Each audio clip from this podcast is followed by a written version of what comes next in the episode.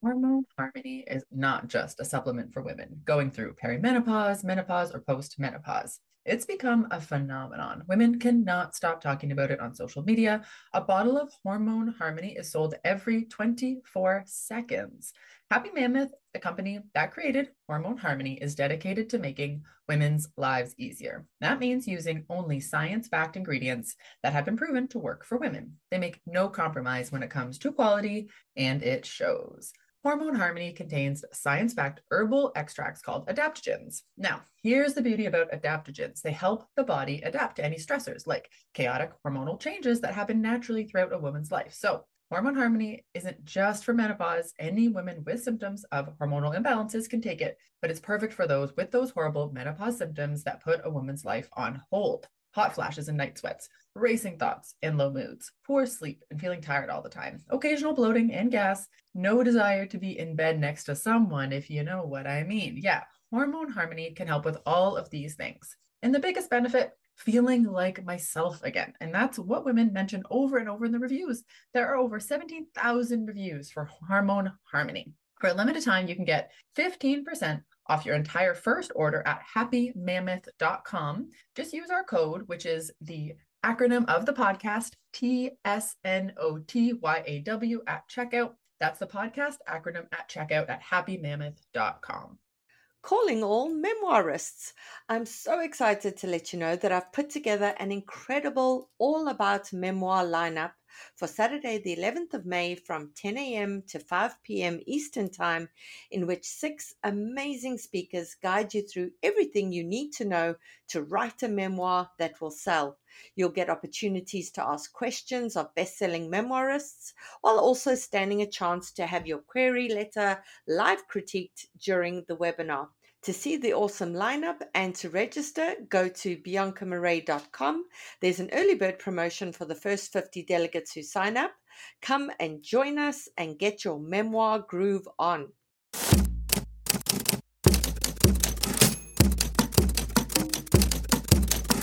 Hi there, and welcome to our show, The Shit No One Tells You About Writing. I'm Bianca Marais, and I'm joined by Carly Waters and Cece Lyra from PS Literary Agency. We'll be kicking off today's episode with our usual Books with Hook segment, after which we'll go to today's guest. Okay, Carly, why don't we begin with that first query letter? Will you read that out for us? Okay, here we go. Dear Bianca, Carly, and Cecilia, I love listening to the three of you provide feedback for writers in the Books with Hook segment and would appreciate your thoughts on this query. Stories of Monsters, an American road trip, 60,000 words, is a road trip memoir set in the month before the pandemic. The book is an escapist road narrative with contemporary feminist perspective, comparable to Nomadland in its cinematic sense of place and to Leave the World Behind in its quiet build to seismic social change. During the first month of 2020, my husband and I drove across America. As we traveled along small highways and back roads, we expected to visit friends and family scattered through the South and West while exploring the land in between. We did not expect to learn old and mysterious stories, telling of ancient volcanoes, lost graves of ancestors, and monsters which might be more than myths. As the tales increasingly echoed in unexpected ways, I began to wonder why, in the aftermath of upheaval, we so often tell each other stories. A book about the beauty of the before, written from the perspective of the after. Stories of Monsters, an American road trip, connects America across place and time while pretending the next great change upon. I live with my husband in City X, where I write a monthly column for our regional daily newspaper, the newspaper X circulation 25,000, about finding community as a new resident during the pandemic. I previously lived in New York for over a decade, where I led the regional office of an anti poverty nonprofit. This is my debut book. For your guidelines, I have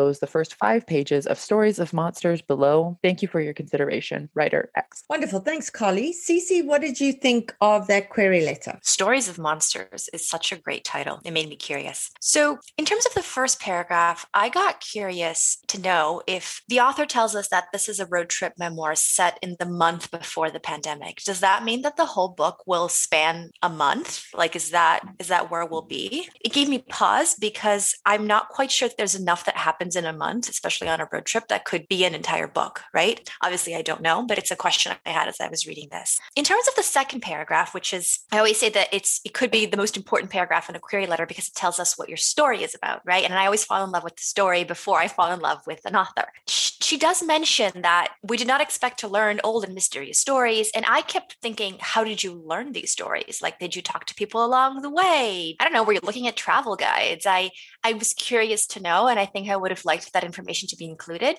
Having read the pages, I think I I know, but again, this is something that I would recommend inserting on the query letter. And I would say that it's it's very beautifully written, right? Like the sentence that Carly just read, a book about the beauty of the before, written from the perspective of the after. That's a beautiful sentence. It is, however, a sentence that doesn't tell me a lot.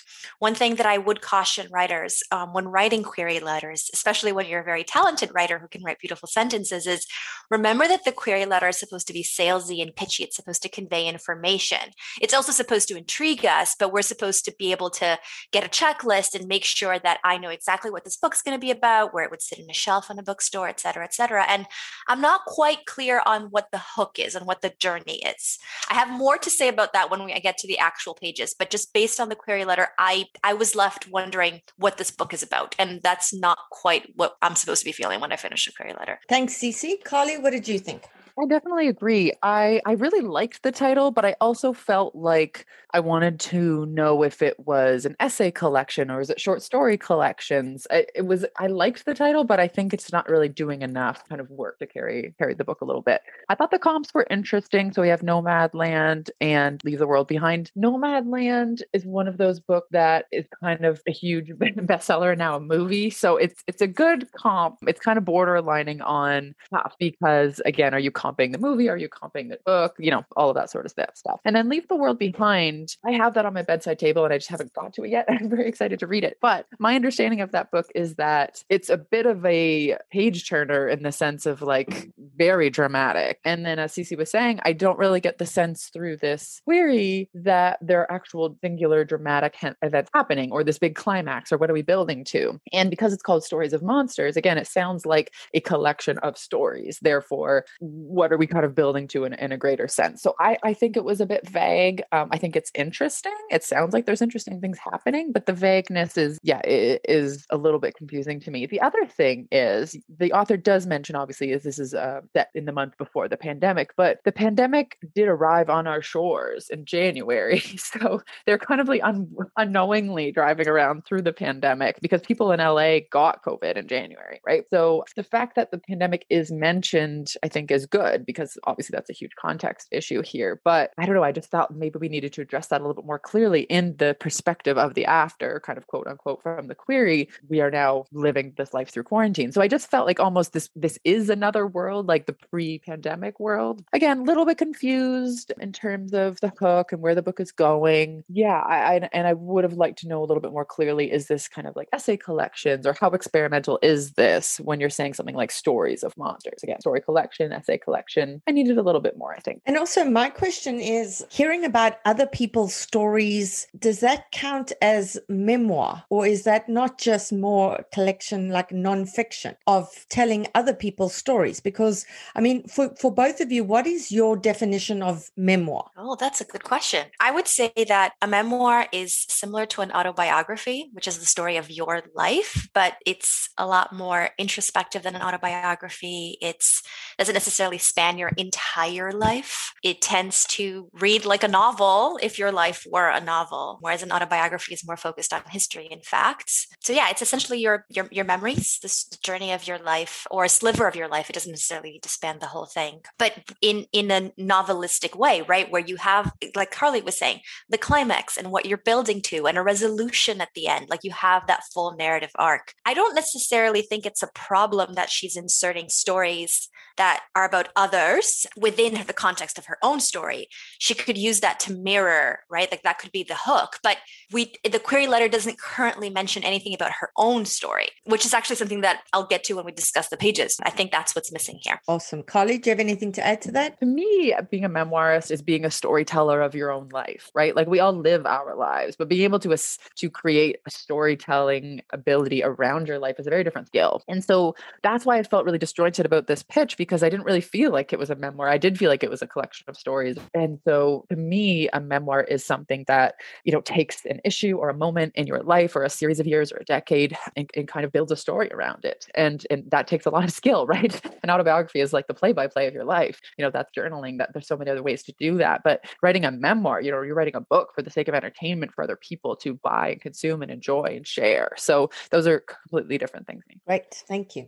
Cece, what did you think of those opening pages? So for the listener, we start off inside the writer's head and she is is discussing the Mishipeshu. That's uh, I guess a monster, right? Like stories of monsters. So she's she's mentioning various monsters, various creatures. Apparently they live in the Great Lakes of Canada and the United States. It's an underwater panther. The Anishinaabe call it the Mishipeshu. Then we jump, I think it's two paragraphs later, to Madagascar, where we're talking about a 10 foot tall carnivorous creature. And in the following paragraph, we're in a museum, as the writer is telling us, I learned these stories as I stand damp with rain and sweat in the Witte Museum in San, San Antonio. And this keeps going, this jumping around. We were having a conversation in, on, on New Year's at her family's house. And I wasn't quite sure where we were half the time. And I had to keep going back to reread to make sure that I hadn't missed something. There is grounding in certain places. There are paragraphs where she tells us exactly where she is and who she's talking to. Um, there's also paragraph a paragraph with clear information. She does mention that three months ago, uh, Jeff and I quit our jobs, left New York, and flew to France to start house sitting around the world. Now we are on a road trip to see friends and family across America. I wasn't sure how long the time in France lasted. I was confused about that. And then we start jumping again to a giant crocodile in Texas, back to the elephant bird in Madagascar. There's a beautiful sentence where she says, Do you see the monster? Are you afraid? I think, I could be wrong, but I think that the author's intention is to evoke the emotion she felt um, when she was learning about these monsters. I think that's an admirable thing to to try to reflect the inner turmoil, the inner fractures that you're probably feeling as you learn about monsters. And it can be a powerful device, especially in literary fiction or I guess in a literary memoir. The problem is that the jumping in time is really confusing. A memoir can't follow our thought process. Like we we think like all of us like fleas. We jump around from one spot to another, um, which is fine since they're our thoughts and that's not a big deal.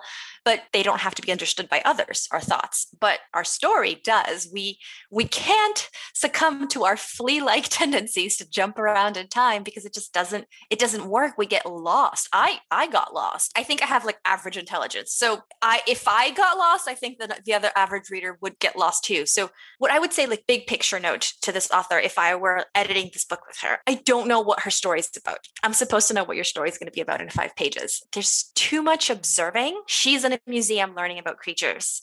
She's in and her family's house learning about about something that a family member saw in the water. And I don't want to be observing something without the intrigue and the conflict. Memoirs are about someone's personal journey. It requires you to make it about you but so the reader can see themselves in you. A scene where a person sits standing in a museum looking at something can probably sound really boring, even though in your mind, your brain is probably fired up. But it's hard to reflect that on a page because it's secondhand experience. So it's us observing an observer. So it's just too much. It's like a story within a story within a story.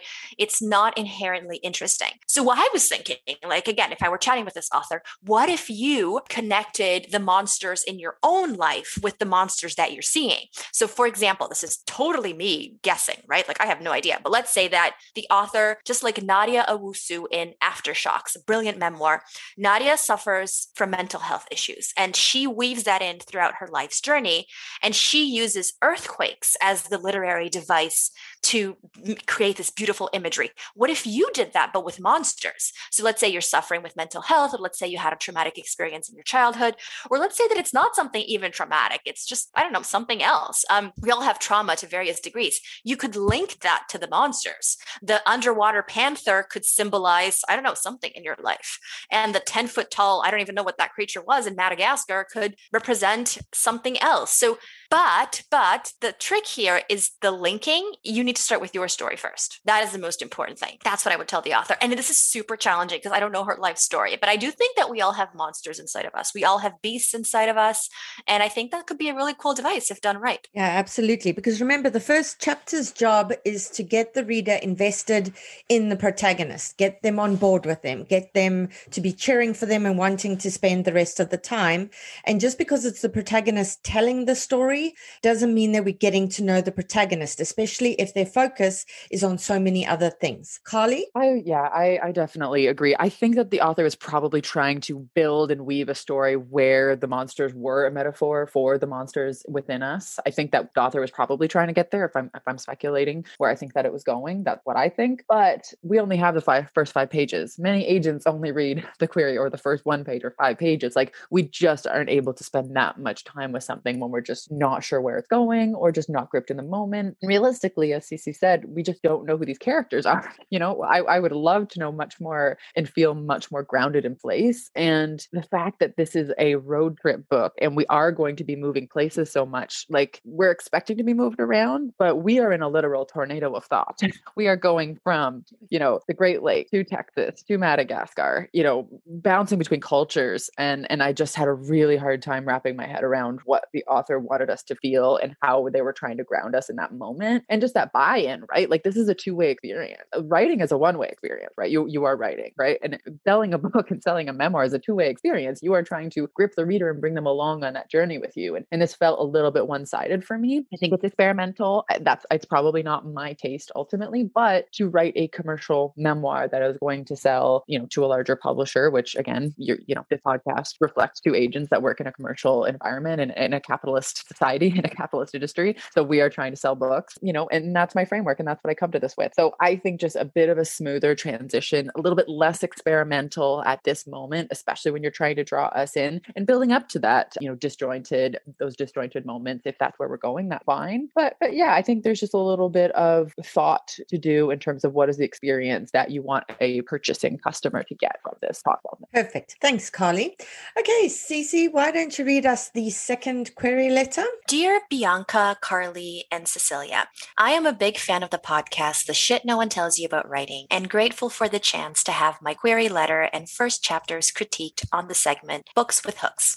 In my psychological thriller, The Body in the Reef, 85,000 words, four people go out on a boat, but only three come back. Was it a tragic accident or something more sinister? My book will appeal to readers who enjoy locked room mysteries with nautical settings like The Silence of the Sea and The Woman in Cabin 10 by Ruth Ware. Scott Wilson plans a romantic anniversary getaway aboard his sport fishing yacht off the shore of Key West. When his wife invites her sister and her husband to join them, Scott is disappointed but determined to make the best of it. On the day of the trip, the sky is clear and the sea is calm. Out on the water, the fish are biting. The drinks are flowing and spirits are high, but when night falls, a thunderstorm hits and the tide turns. Dangerous secrets lurk just below the surface, and when day breaks, someone has gone missing. I'm currently revising a second novel called Blood on Her Hands. I've had two first person essays published in the Globe and Mail. I was a finalist in the Alice Munro Festival of the Short Story Contest and a runner up and an honorable mention in flash fiction contests for the e-zine Women on Writing. I review thrillers, books on my Instagram account, Pugs and Pages. I have a certificate in creative writing from the School of Continuing Studies, University of Toronto, and a master's from the University of Glasgow. I was a high school English teacher for 15 years. Thank you so much for your time. I look forward to your feedback. Yours truly, Writer A. Right. Carly, so what did you think of that query letter? I was pretty hooked, I must say. The the books and hooks segment really came through with the hook on this one. I thought it was really interesting. I think we just went from a query where I was talking about marketability in the marketplace going to a query that really, you know, fits into what, what's happening in the marketplace right now. I had also thought of another comp for this book. Right now I'm listening to The Hunting Party by Lucy Foley on audio, and it's another kind of like closed uh, locked room mystery that I thought could have been a comp as well. Not obviously set on water, but but you know, if you need another comp, there you go. One thing that, you know, was my main question about this again, I thought this was really good. My main question for this one was that I didn't know how many points of view we were dealing with here because we have Scott, you know, setting up the scene here, plans romantic getaway. We have these characters characters. But in, you know, all of these comps and all these types of books, usually what happens is we're getting the POV from all these other characters to kind of create this thriller setting. So I would have just liked to know in this query letter how many point of views we're dealing with. That would have been really um, important to me. But otherwise, I thought it was great. It was very well done. Great. Thanks, Carly. Cece, what were your thoughts? I really enjoyed this query letter. It was so well written. I thought that, like, if I, again, if I had to give this author notes, I think it's really great as is. The third paragraph, I would, I think, elaborate a little bit more on the dangerous secrets, assuming it's possible without giving anything away. I don't know enough about her story and I don't want spoilers, but perhaps hint at something with more specificity, secret agenda, ulterior motive. I don't know, something that's not as generic as dangerous secrets. So again, it's really, really good as is. And I would request pages. I do think that in terms of the last paragraph, I, I have to say that her credentials are fantastic and that deserves a big round of applause. So absolutely great job. Great query letter, very polished, straight to the point, salesy, pitchy, exactly what we're looking for. Awesome. Okay, Carly, what did you think of those opening pages? I know that this author expressed concern when they submitted their query to me as to whether they were starting at the right place and they weren't quite sure and they were hoping you and Cece could kind of clear that up for them. Ooh, that's a good question. So this starts with a prologue, and uh, so that's probably why they were wanting to get the the great agent debate on prologues going. You know what? This genre tends to do a lot of prologues. I do think this fits in with the genre expectations here, so I don't think it's abnormal. I liked it in the sense that, yeah, I, I thought it fit reader expectations. I did think there was a lot of rhetorical questions. My main note for these pages is that whenever you know these rhetorical questions kind of come into play, what ends up happening is the reader's actually already asking themselves this question, and by you writing it in, you're actually duplicating the question when you really just have to trust the reader to actually already kind of be thinking in that space. So to me, it just shows a lack of trust in the reader, which is just kind of a beginner thing, and that's fine. So just like striking through all of those rhetorical questions. I didn't mind the first rhetorical question, you know, where am I? Like we're all asking, where are you? That one was fine. But some of the other ones were had a stranger snuck onto the boat? Was I about to be strangled in my bed? Um, and then later on, we moved to another POV, the detective, something had woken me from a dead sleep, but what? Question mark. So, so yeah, so I just thought cutting out those kinds of things because, as I said, the reader's already doing that. You don't need to duplicate that work. Um, and my suspicions was were right regarding the query in the sense that we're dealing with a lot of different POVs. So again, going revising the query based on the number of POVs that we're going to have would be important to me. But otherwise, you know, I I did think it started in the right place, but just cutting out all of the rhetorical questions would be good. And also, I do think the prologue was a bit long. If it's going to be a prologue, it did really feel like we were in scene for a while. So in that sense, it's kind of chapter one. So you know, there's the Cece. What do you think? Do you think it should be chapter one, or do you think it should be prologue? I didn't mind the prologue. Happy to keep the prologue. I am thinking. So okay, there's no name in the prologue, right? Like we don't know who this is, and I think that's intentional. I think that we're supposed to be wondering, okay, who is this person who got up in the middle of the night and was and, and went went outside her room, even though we were in the middle of a storm on a boat. If it is intentional, though, that this be kept as as something that we still don't know because of the genre, which is fine, I would recommend third person. First person is just too intimate for this kind of writing. The writing is solid. I appreciate that we're always immersed in scene. There's a good balance of inner life and outer life. Absolutely agree with the rhetorical questions comment. What's missing here, though, if it's first person, is emotion. There's one hint about guilt that's sort of like mentioned towards the end of the prologue. I would have liked to see that woven in um, from the beginning. She could wake up with a heavy heart and uh, things like that, and attach specific emotions as she is thinking about each person. So, for example, because she keeps referring to them as the others, it's just so weird. Like, assuming this is the wife, I don't know if it is, but let's assume this is the wife. Then her husband Scott is asleep, her sister's there, and her brother in law is there. Like, why would she refer to them as the others? That just sounds super strange. Because she doesn't want to reveal who the character is that's speaking. So if she refers to Scott, yeah. then we know it's not Scott. Right? Yeah, exactly. But that sounds weird in first person because nobody thinks of their family as the others, right? Like it's again, but if you would switch to third person. But she can't do that because then what pronouns is she going to use for the character? Oh, she would have good to point. go with a she would have to go with a he or a she, and that's immediately going to reveal it's going to eliminate who some of the characters are. So I think That's why- specifically first person has been chosen Interesting. to Good obscure. point. Yeah, that's why I think this really fits in with the tropes of the genre. Like I think they're checking all the boxes of the the vague setup on purpose, dramatic moment, prologue, who are the others. Again, it reminds me a lot of the Lucy Lucy Foley. So yeah, I think Mm. it's like on trend for the shot version. That's a good point. Yeah. I, I thought it was weird though, like the others. I don't know. I don't know if there's a way to fix that, or maybe there isn't. Maybe it just has to be this way. Because I agree, you can't you can't reveal the the, the person's gender. That would eliminate two people, right? Because there's two men, two women on the boat. I don't know. I I would want to see more emotion woven into the prologue. So that's my note on the prologue. Um, something that I would like to suggest to the author is that they write this in the present tense.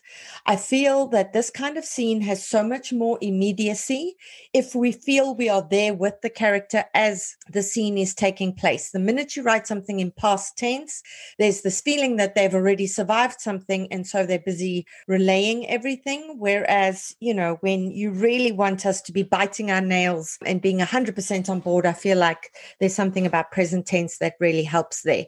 But moving on to the first chapter, Cece, would you just like to carry on with that? Um, great note on the immediacy. Okay, so my, so chapter one, we do know whose POV we're in, and it's Detective Marston.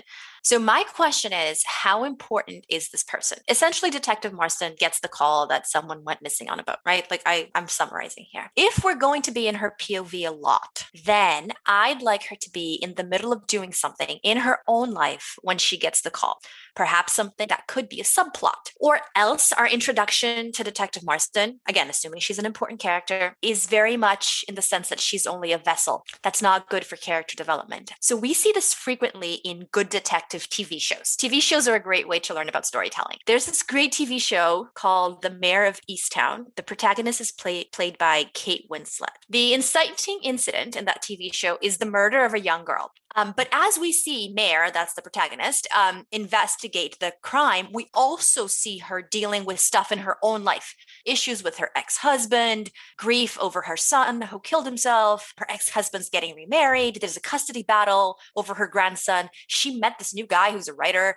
My point is, these subplots are all essential because if she's the protagonist, and she is, we need her to have a full and rich life. You need her to be a whole character. So if Detective Marston is a POV character, if her POV is important, if we're supposed to be invested in her journey, we need more stuff going on in her life. So, a great way to do this would be for her to be in the conflict in her own life, an active conflict that we're worried about and invested in, and then she gets the call. If this detective is not important, if her POV is not going to be here in the story throughout, then I don't think we that should be chapter one because I want to get invested in the most important person first, right? Especially since the prologue is very much a mysterious prologue and I don't know whose head I'm in. So, that would be my note. Excellent point. And another show that does that so brilliantly, I actually can't recommend the show enough, is The Nevers on HBO. That shows the cop, you know, the policeman who's busy investigating a ton of things. We see so much about his life as well and the personal things that he's struggling with as well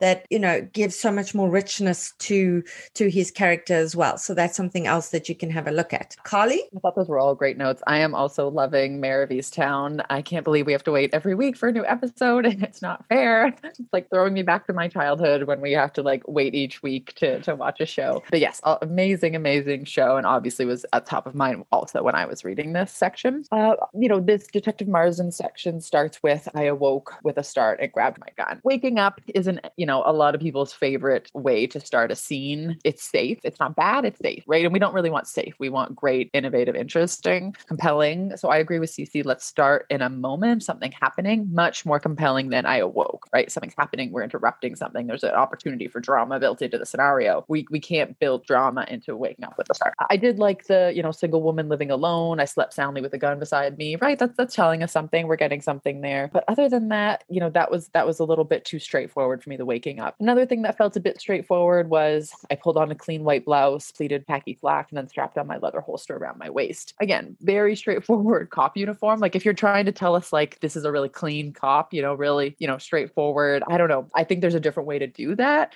Whereas, for example, the the Mare character in the TV show we're talking about, like she is always drinking beer, always really slouchy, wearing sweatpants, and like has that like sloppiness to her, which tells us something. So the fact that this person is like so clean cut does tell us something, but it's kind of boring, right? And so I, if you, this character is meant to be boring, just kind of figure out another way to tell us that, as opposed to the like waking up alone with your with your khakis on. I just want to spend time with a character that's a little bit more interesting. Personally, my other big, big, big note for this this is whenever we're writing a multi POV novel, all of the POVs have to be equally interesting. That is what sells a book. I, I've said this before. I love multi POV novels. I love repping them. I love reading them. But the number one reason editors pass on multi POV novels is that they aren't equally invested in all characters. And so when we're meeting a bit of a boring character here, I'm a little bit concerned that we're not going to have the same emotional investment as this huge dramatic moment on this boat with people going missing. And then we flip to a very straightforward detective, right? That's not as equally compelling. So we really got to bring up the stakes here. It's hard to project, as I said, where this book is going because I don't know how many POVs we're getting, but this is a character that is a little bit forgettable. Not bad, just forgettable. Awesome. Yeah. And just giving more personal context,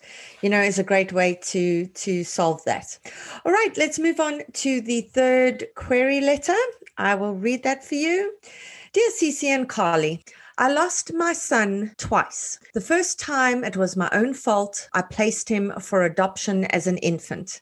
Then, 23 years later, after a single face to face meeting, he died in his sleep. Given your interest in unique memoirs, I'm pleased with the opportunity to present my work for representation. Goodbye again, complete at almost 70,000 words, follows my journey from unplanned pregnancy, adoption, through a joyous reunion to my son's sudden death. It presents the narratives of both a birth mother and a parent whose child has died and illustrates how the loss of a child through adoption mirrors that of death. Goodbye again brings to light the resilience needed to heal after losing a child, the longing to change the past, and the messy path to self forgiveness.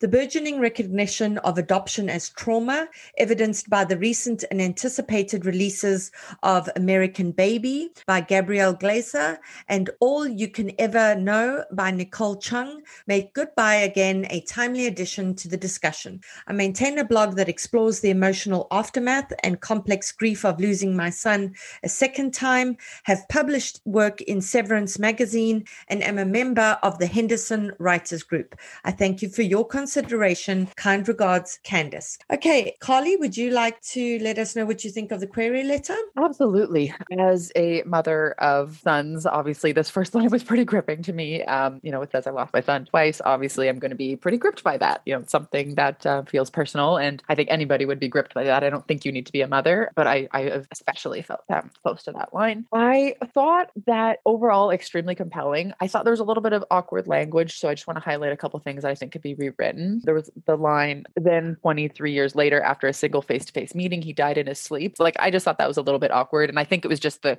author was really trying to condense this query and make it as tight as possible. But that that line felt a little awkward to me. So, like, were was this person there while he died? Like, I just didn't really understand that. So I think I would just make that a teensy bit more clear. I loved the title, Goodbye Again. I think this is a fantastic, fantastic title. I would keep that. Uh, 69,000 words, might be a teeny bit short. Not too sure. Depends on, you know, how the story goes. I always say that a book should be as long as it needs to, as it takes to tell the story, right? So, you know, it's fine if it's shorter, but it could be, could be short depending on what happens in the book. My only concern here is what exactly about it maybe is uplifting. It's extremely dark. It's extremely tragic, you know, to read. And it seems very important and it seems like something that needs to be told and it seems like something that other people would want to read. However, I think that we need a little bit of like an aha moment. A lot of like big memoirs have this aha moment. And in this query, it says, you know, the mess- messy path to self forgiveness, which sounds a bit vague. So I think I would just like a bit louder of an aha uplifting moment to kind of sweep it into a way that I think could be a bigger, compelling, louder memoir. But obviously, there's a very tragic thing that happens there. So we can't change facts, obviously. But I think we need to think about what that aha moment is and what the reader is taking away from it. Are they just reading a really sad story? Or are they reading something where, you know, they can learn um, something that they can maybe take into their life or in a way to be more compassionate and, and understanding and, and read another's perspective? So I thought the comps were good. The only other thing I would have liked is a link to the blog that this author talks about. It could just be they skipped that because of the the format of the podcast and that sort of thing, and um, and we keep things kind of vague, so that's fine. But I, when you're querying authors, I would include the podcast. And other than that, the Henderson Writers Group. I've been to the Henderson Writers Conference, so there's a little point of reference for me. Wonderful. Something that I recommend to my students is that they kind of look at the wording on the memoir from the ashes of Jesse Thistle. So that looks at you know his homelessness, his drug addiction, and you know you understand that it's an extremely dark book, but then it gave gets to the part where it said, one day he finally realized he would die unless he turned his life around. In this heartwarming and heartbreaking memoir, Jesse Thistle writes honestly and fearlessly about his painful experiences with abuse, uncovering the truth about his parents, how he found his way back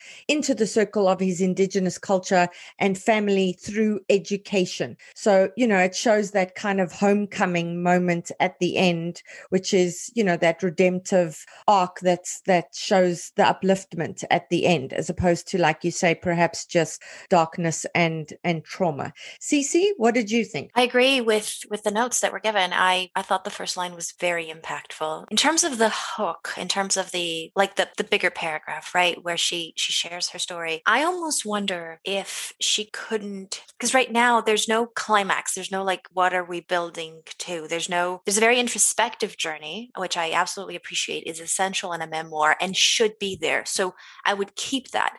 I would also weave in an external journey that and I kept thinking to myself, like again, I don't know this person's life, but if she gave her son up for adoption and then 23 years later saw him face to face for the first time since his birth, I, I assume, doesn't that mean that for 23 years of her life, she was doing something else? It has to, right? Like, because as sad as that was, she went through her own journey with her own climax and her own narrative arc over those 23 years. So I almost wonder if you couldn't weave those two stories together. I like that she said that this illustrates how the loss of a child through adoption mirrors that of death. I think that's that imagery is very powerful. But I'm missing her own journey as a person outside of having given up a child, of, of put up a child for adoption, that I think could be following the journey of her dealing with this loss and this grief, because it doesn't only happen in the moment, right? Like when you put up a child for adoption, it's not it happens and it's grief and then it's over. No, you live with that grief forever. How, however you feel about it, it's it's a loss that you will always carry with you. And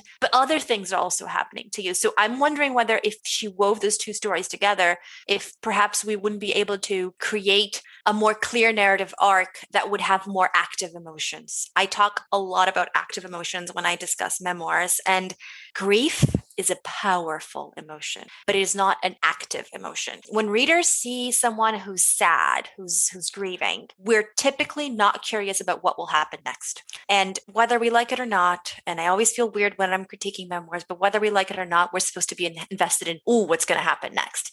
So I think that maybe if she did that, we, that would be solved. I don't know. I would have to know more about her life. I think Cheryl Strayed did a really good job of that in Wild in showing how the grief manifested in self-harming behavior in terms of promiscuity, in terms of kind of putting her life at risk by putting herself in these terrible situations, etc., which then takes the passivity out of it. And that makes us go, what's going to happen next? Because we know that this character um, who's grieving in Wild is married, but is having, you know, these promiscuous relationships outside the marriage. And then that makes us ask the specific question what is going to be happening to her marriage as a result of her behavior, which is as a result of her grief. So, yeah. Carly, what did you think of those opening pages? We have another prologue. I won't dive uh, too much into that because I feel like we've covered the prologue conversation many times. But I will say one of the things I wanted to do here was put a date. I like, I really like when we start with dates. I just think it provides a lot of clarity for the reader in terms of setting expectations and they don't go into questions because we have the place. So it says prologue, Skagway, comma, Alaska. And I would just add in the year because they get to it later on that it's 2013. So I would take the 2013 out of the first paragraph or second paragraph and move that up to the front just because, you know, it just answers the question before you even know it's a question kind of thing. So that I would move around. I had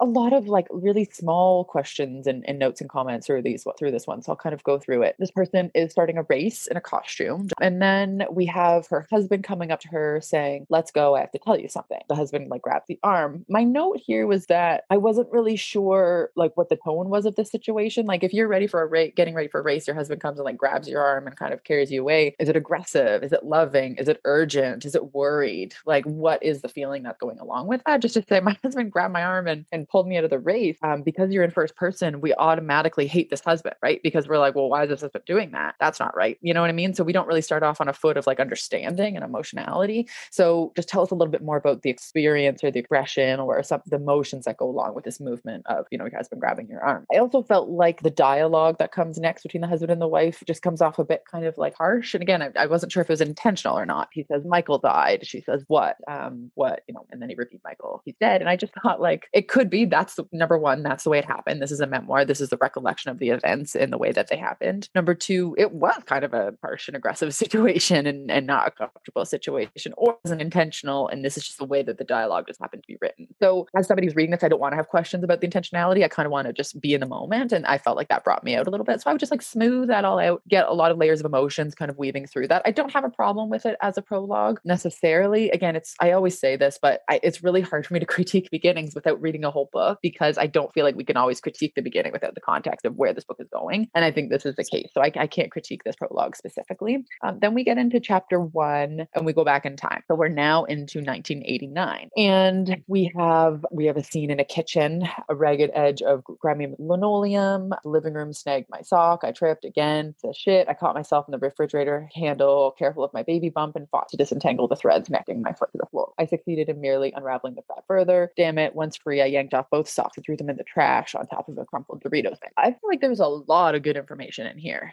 And but again, I kind of had questions about the intentions of that and whether like what purpose was. So ragged edge of grimy linoleum. Does this tell me this house is in disarray? Is it supposed to tell me about socioeconomic status? It, the other thing is the Doritos in the trash can. Sometimes pregnant women have cravings. Sometimes they're Doritos. Totally fine. But also, like when you're talking about food like that, again, what's the intentionality? Are you trying to tell us that she had cravings and she really wanted Doritos? Again, or are we coming back to it like a socioeconomic thing where it's like all she could afford to eat for dinner tonight was Doritos? Or in 1989, maybe women were told to eat a diet of Doritos and that would lead to a healthy baby. Who knows what the uh, what the pregnancy regulations around diets and, and, what doctors told you to do at that time. I was a baby of the 80s, so who knows?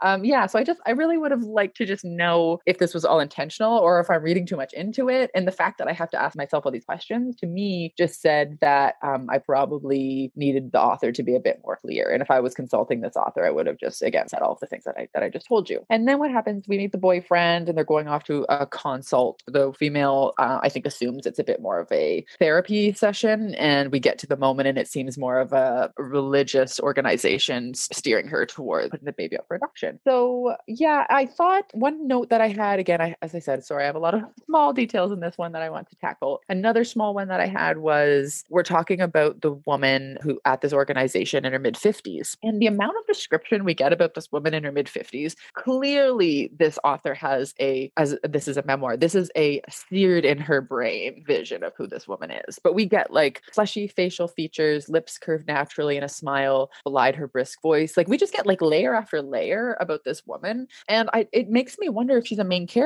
because it was just so intense, and it was just a, a little bit like, are you flagging to me that she's really important by describing her that way? Because we have much, we know much more about her and also the boyfriend than we do about our protagonist. Like we know that she's pregnant, we don't know anything else about her. Like now I know more about Eddie and I know more about Joyce than I do about the protagonist. So I just had some questions there. I just felt like we need to refocus on who the main character is. Nothing wrong with that description. It was just very detailed and just kind of as a as a cue to the reader, I was just a bit confused about um about what it was supposed to do. And as I said, we're kind of in this scene where we find out that she's encouraged to give this baby up for adoption. I had an absolute jaw drop moment at the end of these five pages. It was basically that her boyfriend set her up um, to go to this meeting, knowing that he was going to encourage her to, make, uh, set up the baby for adoption. Yeah, and I had a bit of a jaw drop moment. So I thought we left off on a great, great, great hook. So lots of great things happening here. But as I said, I had a lot of like small details in this one that I think really brought me out of the project. But there's tons of potential here. Great, thanks, Colleen. Cece, what do you have to add to that? So I want to, you know, to to add to the prologue debate. I I don't think we need the prologue. It's not creating intrigue. It's making me feel sad, and it's really well written. But it ends with her rocking on her knees, wailing for the loss of her only child, which is a very powerful, powerful scene. And my heart again goes out to this person, but I'm not intrigued. A prologue is supposed to intrigue me.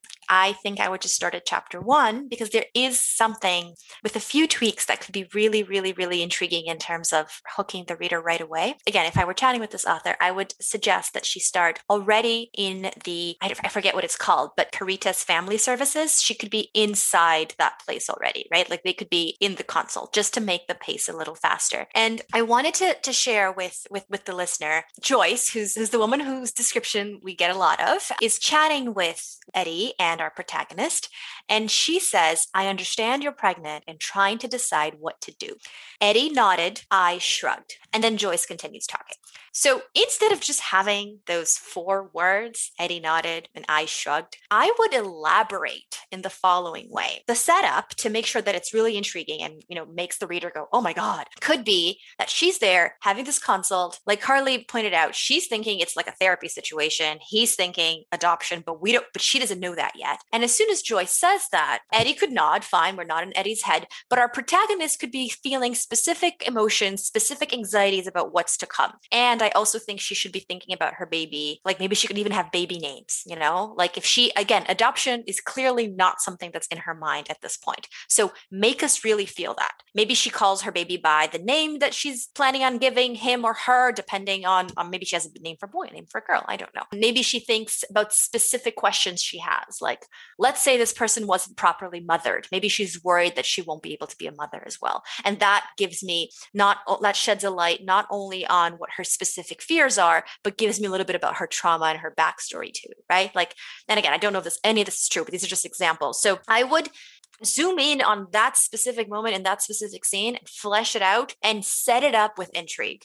It sounds manipulative and it probably is, but you know, that's what storytellers do. And to make sure that when we finally get to the part where Eddie goes, Yep, adoption, and she goes, Yeah, adoption is totally not on the table, she gapes at him and goes, What the hell? That moment will actually have, will land better, right? So that's what I would do. I don't even know what the biggest challenge with memoirs are, is because it's all challenges with memoirs, but perhaps one of the biggest challenges is for sure the fact that you kind of have to set up your own life in a really intriguing way. And it often feels wrong to do that, but it shouldn't because you're a storyteller. This is what you're doing. And it's not your journal, right? Like you're doing this to, to make the reader gasp, to make the reader feel all these strong emotions. So, so that's what I would do. Awesome. Wonderful. Thanks, Cece and Carly, for another great Books with Hook segment.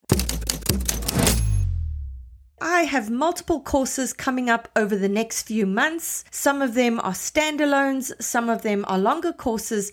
Please go to my website at biancamarais.com. And just a reminder that Cece has a course coming up called From Memories to Memoir Turning Your Life's Journey into a Book. It'll be a 90 minute session offered via Zoom on May 20th with time for Q&A. There'll be lots of practical tips on how to plan, outline and write a memoir, plus a giveaway option where writers are invited to submit their pitch and first pages for a chance to be featured on the webinar. Anyone who can't attend live but wishes to watch the webinar should sign up anyway because the link will be emailed to them 24 hours later. You can find the link to book for this on Cece's Instagram page. We just registered my youngest kid for kindergarten. I cannot believe it. One of the tricky things about my kids being in French immersion school and not having French as a language myself is I'm honestly worried about how I'm going to assist with homework as they get bigger. They're young now, but I see it coming. We are honestly so lucky, though, to live in a city that's bilingual and we have bilingual friends and francophone friends. So I know it's going to be easy for our kids to pick it up.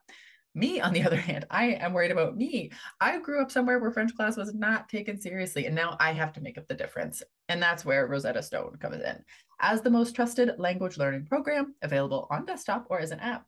It really immerses you in the language you want to learn. Rosetta Stone teaches through immersion, which is a proven way to learn a language. Instead of memorizing and drilling vocabulary words, you learn by matching audio from native speakers to visuals, reading stories, participating in dialogues, and other practical language skills to fast track your ability to communicate fluently. There are no English translations in the product. You're honestly getting trained to listen, speak, read, write, and think in your new language, which is what everybody wants.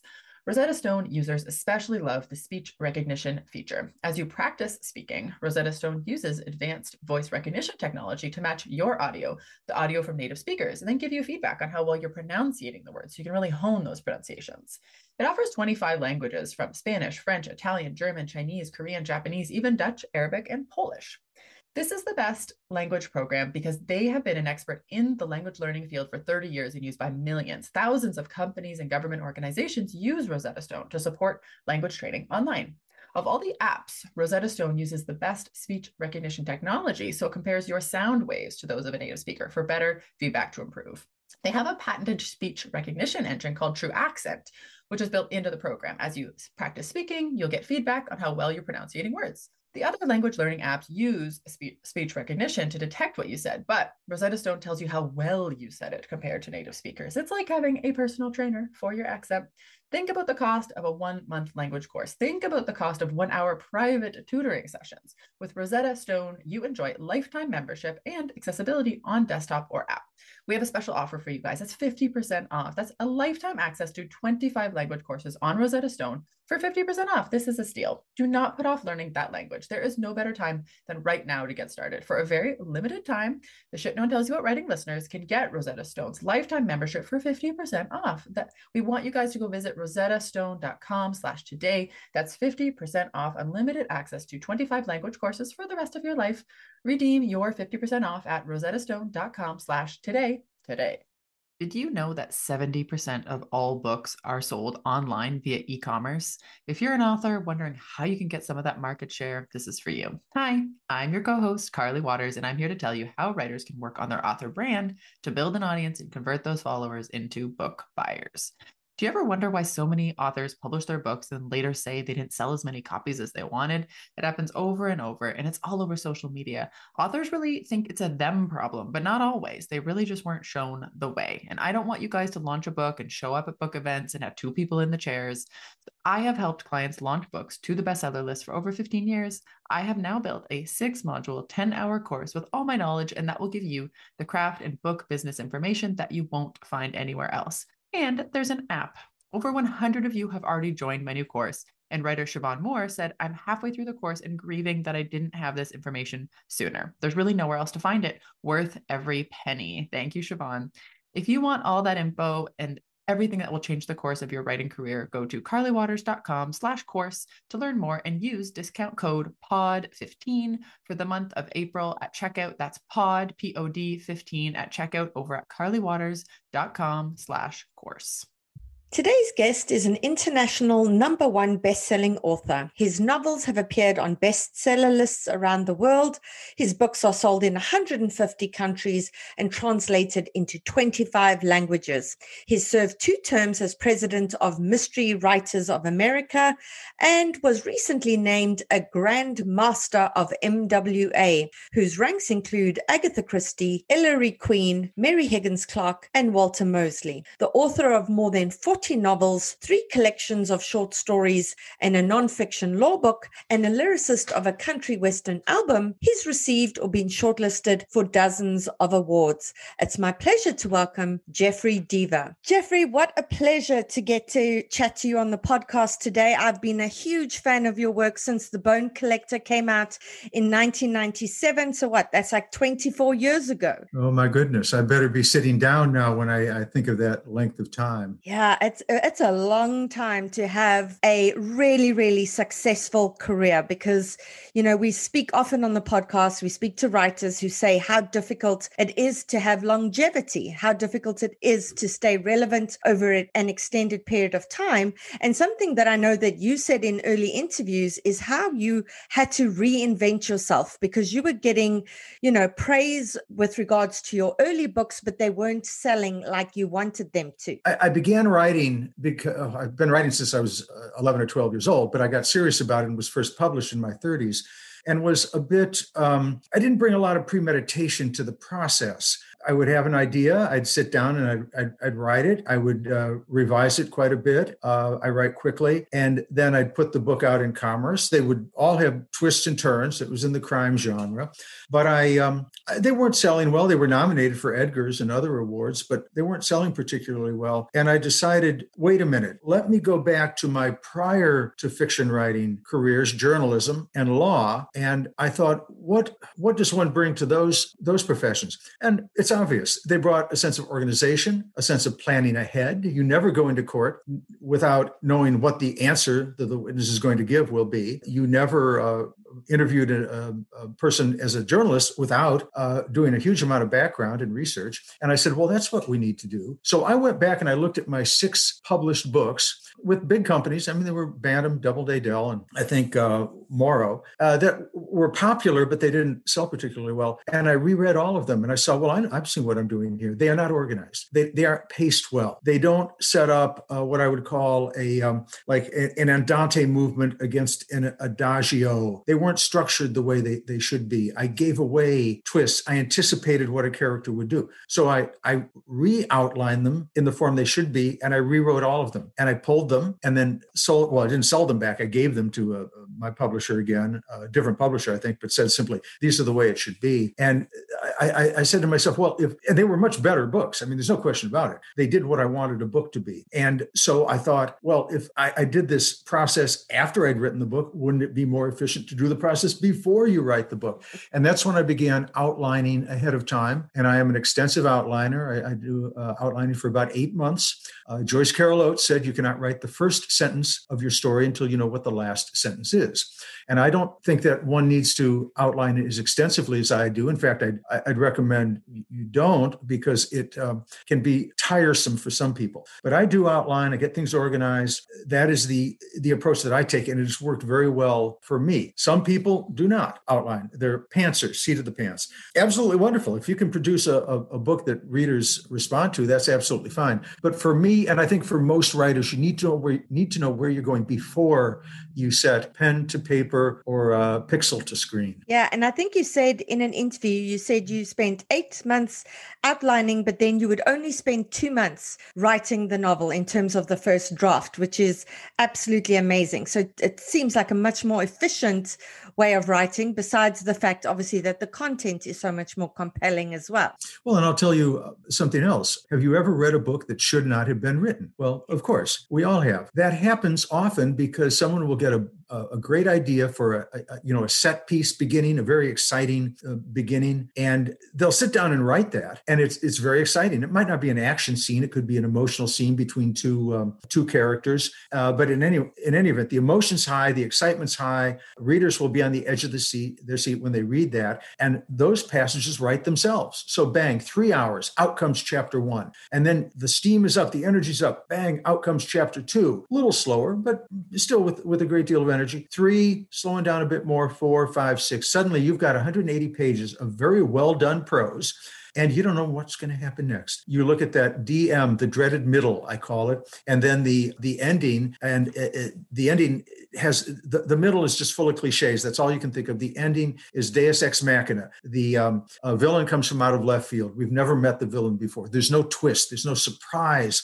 And every, well, every genre novel, eh, absolutely, but frankly, every novel, whether you're a Man Booker nominee or a National Book Award winner, you need that that throat gripping ending. Could be emotional. Again, no, not a car chase scene or anything like that. But we need the readers to say, "Oh my God, I thought it was going to go one way, and look what look what happened here." Well, that's not the book you've created so far, 180 pages. So you are then given the choice of doing two things. One is the you're going to figure out my spin on this. The morally courageous, intellectually honest thing and throw out every single word of that. Dump it. Don't save that first chapter, dump everything. Or you can do the morally reprehensible thing, intellectually cheating, cowardly uh, thing, and tack in a bad middle and throw in that Deus Ex Machina ending and put it out in the stream of commerce. And what you've done is a disservice to your readers because the readers are your gods. They are, um, uh, Mickey Spillane said, I don't have readers, I have customers. Well, exactly. And do you think Procter and Gamble is going to try to sell you liver flavored toothpaste?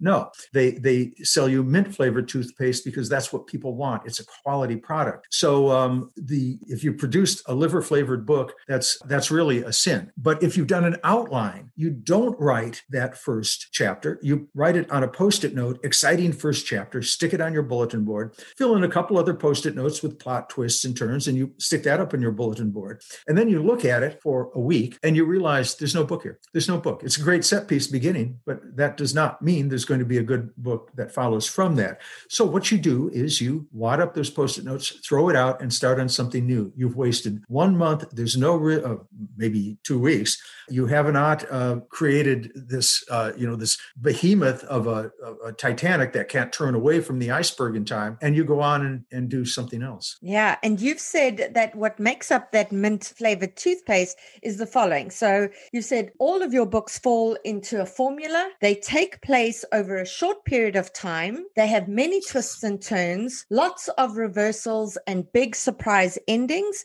And you added to that as well that they also have a hook that is generally a political or social phenomenon that has been in the news. So, could we start with each of those elements and breaking it down? So, in terms of it happens over a short period of time, let's talk about the ticking clock in terms of urgency and tension in these kinds of novels. Why is it important to you that it takes place over that short period of time? Um, Mickey Spillane, uh, I'll quote him again, said, People don't read books to get to the middle. We read books to get to the end. And it is my job, again, nothing's more subjective than writing. There are people who want to lose themselves in a, a lengthy, character driven book. I'm not saying Proust necessarily, but a, a, well crafted psychological thriller, perhaps a first person thriller in which um, uh, we study a character, and that can be very uh, enjoyable and moving. I do not personally enjoy those kinds of books. I want to be in a pressure cooker, and I want my characters to be in a pressure cooker.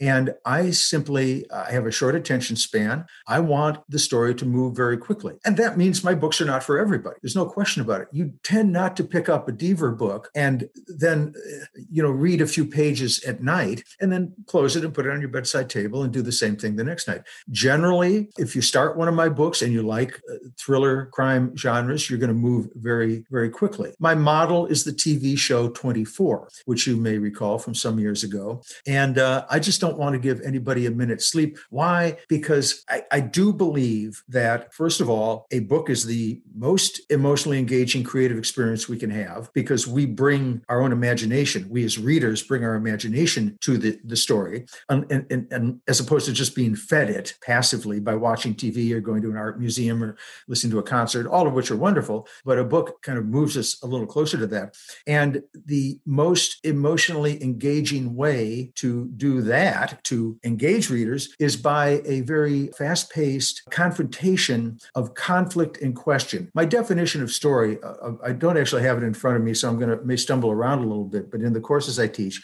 I make my students write only one thing. I encourage them to take notes for four hours. I don't workshop anything. I don't find that helpful. I but I do uh, I lecture, but I do want them to write down this one thing, and that it's sort of what I just said. That our goal is to create the most emotionally engaging story they possibly can. Well, what is an emotionally engaging story? Well, that is a um, a work of fiction populated with living, breathing characters, richly developed, both good and bad, who confront a, a, a series of questions and conflicts escalating to the end of the story, which conflicts and questions, all of which are ultimately uh, resolved to the reader's satisfaction. And the, the conflict and the question, the questions are to me what make a book. If I could summarize my books in one sentence, which happens to be an interrogatory sentence, it's this what is going to happen next? Yeah, that's what keeps readers turning pages. And it needs to be like very specific questions about what's going to happen next, not just kind of general questions like, will he live or whatever the case may be is. And the more you can engage the reader on, you know, very specifically in terms of what that character is facing in terms of their conflict, the better. And uh, something that I want to point out here. So, um, you know, you, you said you don't want your readers to be sleeping. You want them to just keep turning those pages. And you've said in other interviews, you want them to have sweaty palms, racing heartbeats. Every chapter ends with a question that keeps the pages turning. Now, just for an example here, I mean, I don't want to give too much away in terms of your latest novel, The Final Twist. Just looking at those, you know, opening sort of pages, your prologue has a highly tense flash forward in which, you know, the character is trying to rescue someone And in the middle of this, he, he is discovered. So you know there's going to be a showdown. Then, chapter one, the end of that chapter ends with a bomb exploding in what is supposed to be a safe house. Chapter two, there's a discovery of something really interesting. Chapter three, there's a discovery and a warning. Chapter four, somebody crying for help. And your chapters are wonderfully short, you know, and this is something I tell my creative writing students all the time try and keep your chapters short because there's a psychology to that in that when a reader looks at you know where the end of the chapter is if it's 20 pages away they just kind of stop in the middle of the chapter which is not what you want because it's a slow burn. You are building up to something and as soon as they close the book you've lost the impetus of the scene. Whereas if it's a short chapter you know they just keep flying through those chapters and you just grab the reader by the throat and you just keep them going with these cliffhangers at the end of every chapter.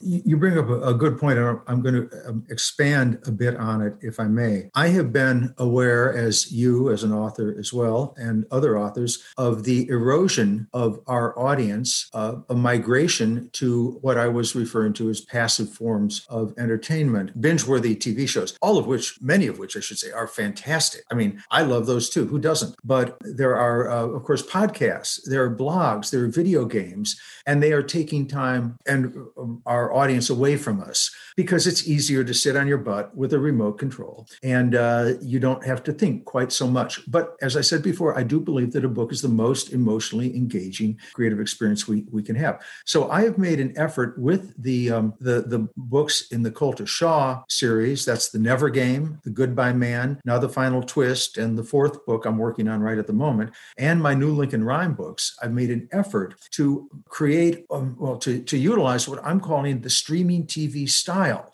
so that a reader will be able to pick up one of my books and realize this is kind of like binging TV, but I enjoy it just a little bit better. My style is, is this shorter books, 100,000 words, no longer 135,000 words, shorter chapters instead of 30 chapters, now 85 or 90 chapters, shorter paragraphs, more staccato language, much less internal monologue and pondering. The action is revealed through, uh, well, the, the story is revealed through, through action rather than exposition. I will uh, make sure that no one has to look up a word in a dictionary. I'm very conscious of word choice. So I'm, uh, I call it the, again, the streaming TV style. And it is all geared to doing what I wake up every morning terrified that I will not be able to do. And that is give my readers a, uh, a bad experience. It, this is all about them. And the um, writers who write for themselves, they certainly can do that. I mean, I've tried to read Infinite Jest by David Foster Wallace, and I'm and it, it, within a circle, it's it is a vastly respected book, and I certainly appreciate his style. I, I, I must say I can't get into it like I don't get into Ulysses by James Joyce particularly, but uh, those are written for a you know much smaller audience. But that's not what I, I do. That's not what I want to do, and not what most commercial writers want to do. We want to give the readers what they um, uh, what they want, what they will enjoy, and so I think this uh, this new style approaches that. Now, at some point, you, you know, you I'm, I'm not going to write a script that will give the character's name colon and then the dialogue. That isn't going to happen. But I think I've pared down my style enough so that uh, people can pick it up and then they, they they read it quickly. I hope for a one sitting read, maybe a two sitting read. But now, Bianca, there's a there's a, a, a downside to that if you're not if if you're not a, a prolific writer, if you don't enjoy writing. I'm very lucky. I enjoy writing, and I um, I'm prolific only in the sense that like uh, I, I can only watch so much so many Curb Your Enthusiasm reruns. I get antsy. I want to get out and, and, and write. So by writing shorter books that people read more quickly, that means you've got to produce more. You need more product out there. Uh, you, you don't go to the drugstore and look at um, an empty shelf and say to the clerk, where's the toothpaste? And they say, well, you know, Procter & Gamble wasn't inspired by the muse to make toothpaste this month. Well, that doesn't work. Procter & Gamble rolls up its sleeves and produces toothpaste. Uh, you as an author uh, writing books of the sort I was describing, you need to roll up your sleeves and write, write the damn book and get it, get them out there. I, this year I've done uh, two novels. I've got the final twist out now, a new Lincoln Rhyme novel, the character from The Bone Collector in November, The Midnight Lock, uh, a short story preceding each of those is sort of a teaser, and then um, doing two uh, Amazon original stories this year and um, three Audible.com original occult uh, horror audio only uh, stories, which I which I'm doing is kind of a lark for the fun of it, and uh, they've, they've done pretty well so far. So very excited to do that. But get the product out there. It's a business, folks. It's a business. And I love what you said about that, you know, limiting exposition, etc. Because something that we I see a lot with my students' work is the struggle to tell the difference between showing versus telling. Mm-hmm. And so with beginner writers, I'll often say, don't have your character be alone in a scene. If your character's alone in the scene, they're all in their head, which means you're mostly going to be telling. Whereas, you know, you can see how masterful your writing is because your character begins, you know, we our entry into him from chapter one is that he's alone, but it's all showing, it's all dramatized. It's not all the stuff that we, you know, we we tangled up in his thoughts and the and the pacing of the story mm-hmm. slows down. So um yeah, the difference between showing and telling is is is integral. In terms of, you know, uh, what you said about the twists and turns, lots of reversals and big surprise endings. I think most of our listeners understand the twists and turns and the surprise endings. What do you mean when you speak of lots of reversals? Uh, reversal, I guess we could um, define that as a, um, a, a, conflict. The uh, character runs into a situation where um, he is uh, or she is being saved by someone. They're in peril, and um, the um, person pulls uh, Rin Tin Tin pulls Timmy out of the well, and then it turns out it's not Rin Tin Tin at all. It's a wolf, and I, I'm being a little facetious here, but you get the idea that we have in our mind that uh, the story is going to go in a situation where little Timmy is now saved and can go on and do whatever Timmy's going to do. But Timmy is now hauled off into the wolf's den. That um, is not what he expected. His whole world has been turned up, upside down. And then I would just just you know workshopping this, if I may. We're in the wolf's den. Well, there's the wolf. Is there's a wolf family, and the wolf has saved a couple other children from um, the uh, nefarious corporate organization that puts wells in dangerous places where children are going to fall into them. So suddenly there's a reversal again. That the um, can I take a few notes here, Bianca? I kind of like that idea. I may do something with it. Absolutely, I love it. so anyway, that's a reversal where the book goes in a a, a different um, uh, goes in a different direction than one would expect. Wonderful. And in terms of the hook, because you know we on the podcast we have two amazing agents who read the query letters and the first five pages that our listeners send in, and often what we're saying to our our listeners is that you haven't explained the hook in the query letter. There seems to be no hook. There's kind of this meandering theme, but you haven't gotten to the central conflict, you haven't gotten to the hook. And so it seems that many of our listeners struggle with exactly how to define a hook, how to find the hook in their novel. Obviously, it's so much easier, as you say, to define that up front, have it very clear in your mind before you begin writing, because I think it's very difficult to just write and then afterwards go, okay, let me dig through this to try and see where my hook is. So could you give us examples for you what those hooks are? Sure. And you do need to come up with this ahead of time because it requires research. And, you know, we all love police procedurals where uh, the um, you know the body is found and the uh, policeman at risk to his or her career pursues the killer that may go into uh, the town uh, politics uh, layers of deceit and so forth. Well fine uh, uh, been there you know that's that's good. What what do we what makes your ears perk up? And i'll give you an example. In um, the um, the broken window one a character goes into a bar and um, a fellow chats her up and she um,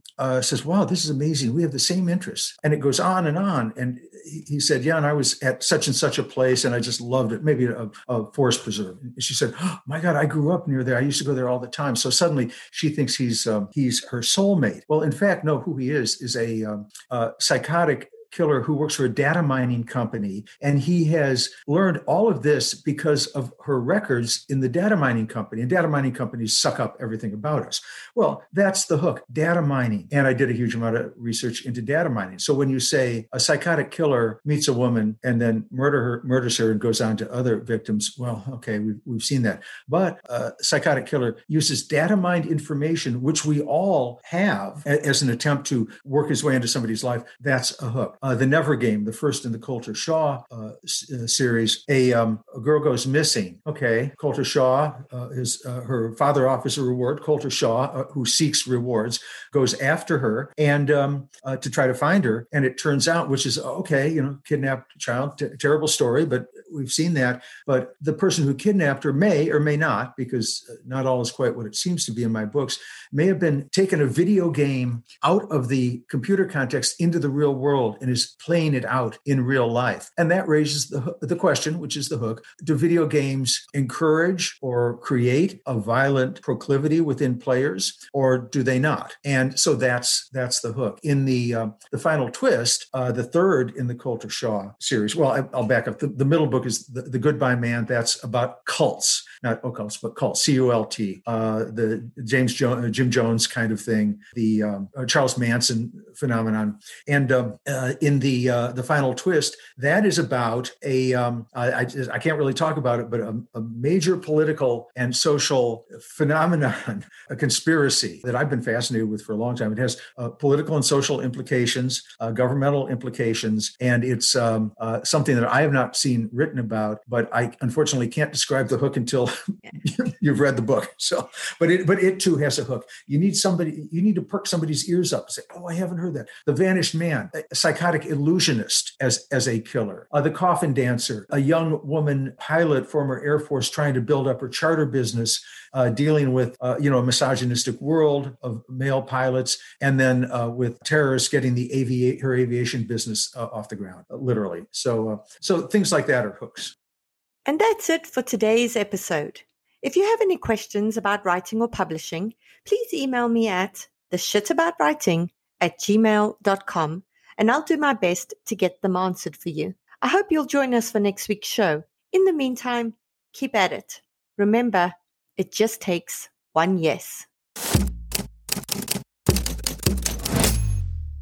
Calling all memoirists.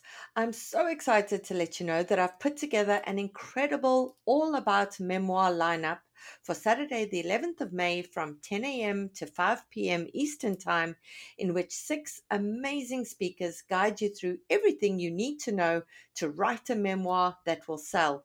You'll get opportunities to ask questions of best selling memoirists while also standing a chance to have your query letter live critiqued during the webinar. To see the awesome lineup and to register, go to biancamarais.com. There's an early bird promotion for the first 50 delegates who sign up. Come and join us and get your memoir groove on. Calling all memoirists. I'm so excited to let you know that I've put together an incredible all about memoir lineup for Saturday, the 11th of May from 10 a.m. to 5 p.m. Eastern Time, in which six amazing speakers guide you through everything you need to know to write a memoir that will sell. You'll get opportunities to ask questions of best selling memoirists while also standing a chance to have your query letter live critiqued during the webinar. To see the awesome lineup and to register, go to biancamarais.com. There's an early bird promotion for the first 50 delegates who sign up. Come and join us and get your memoir groove on.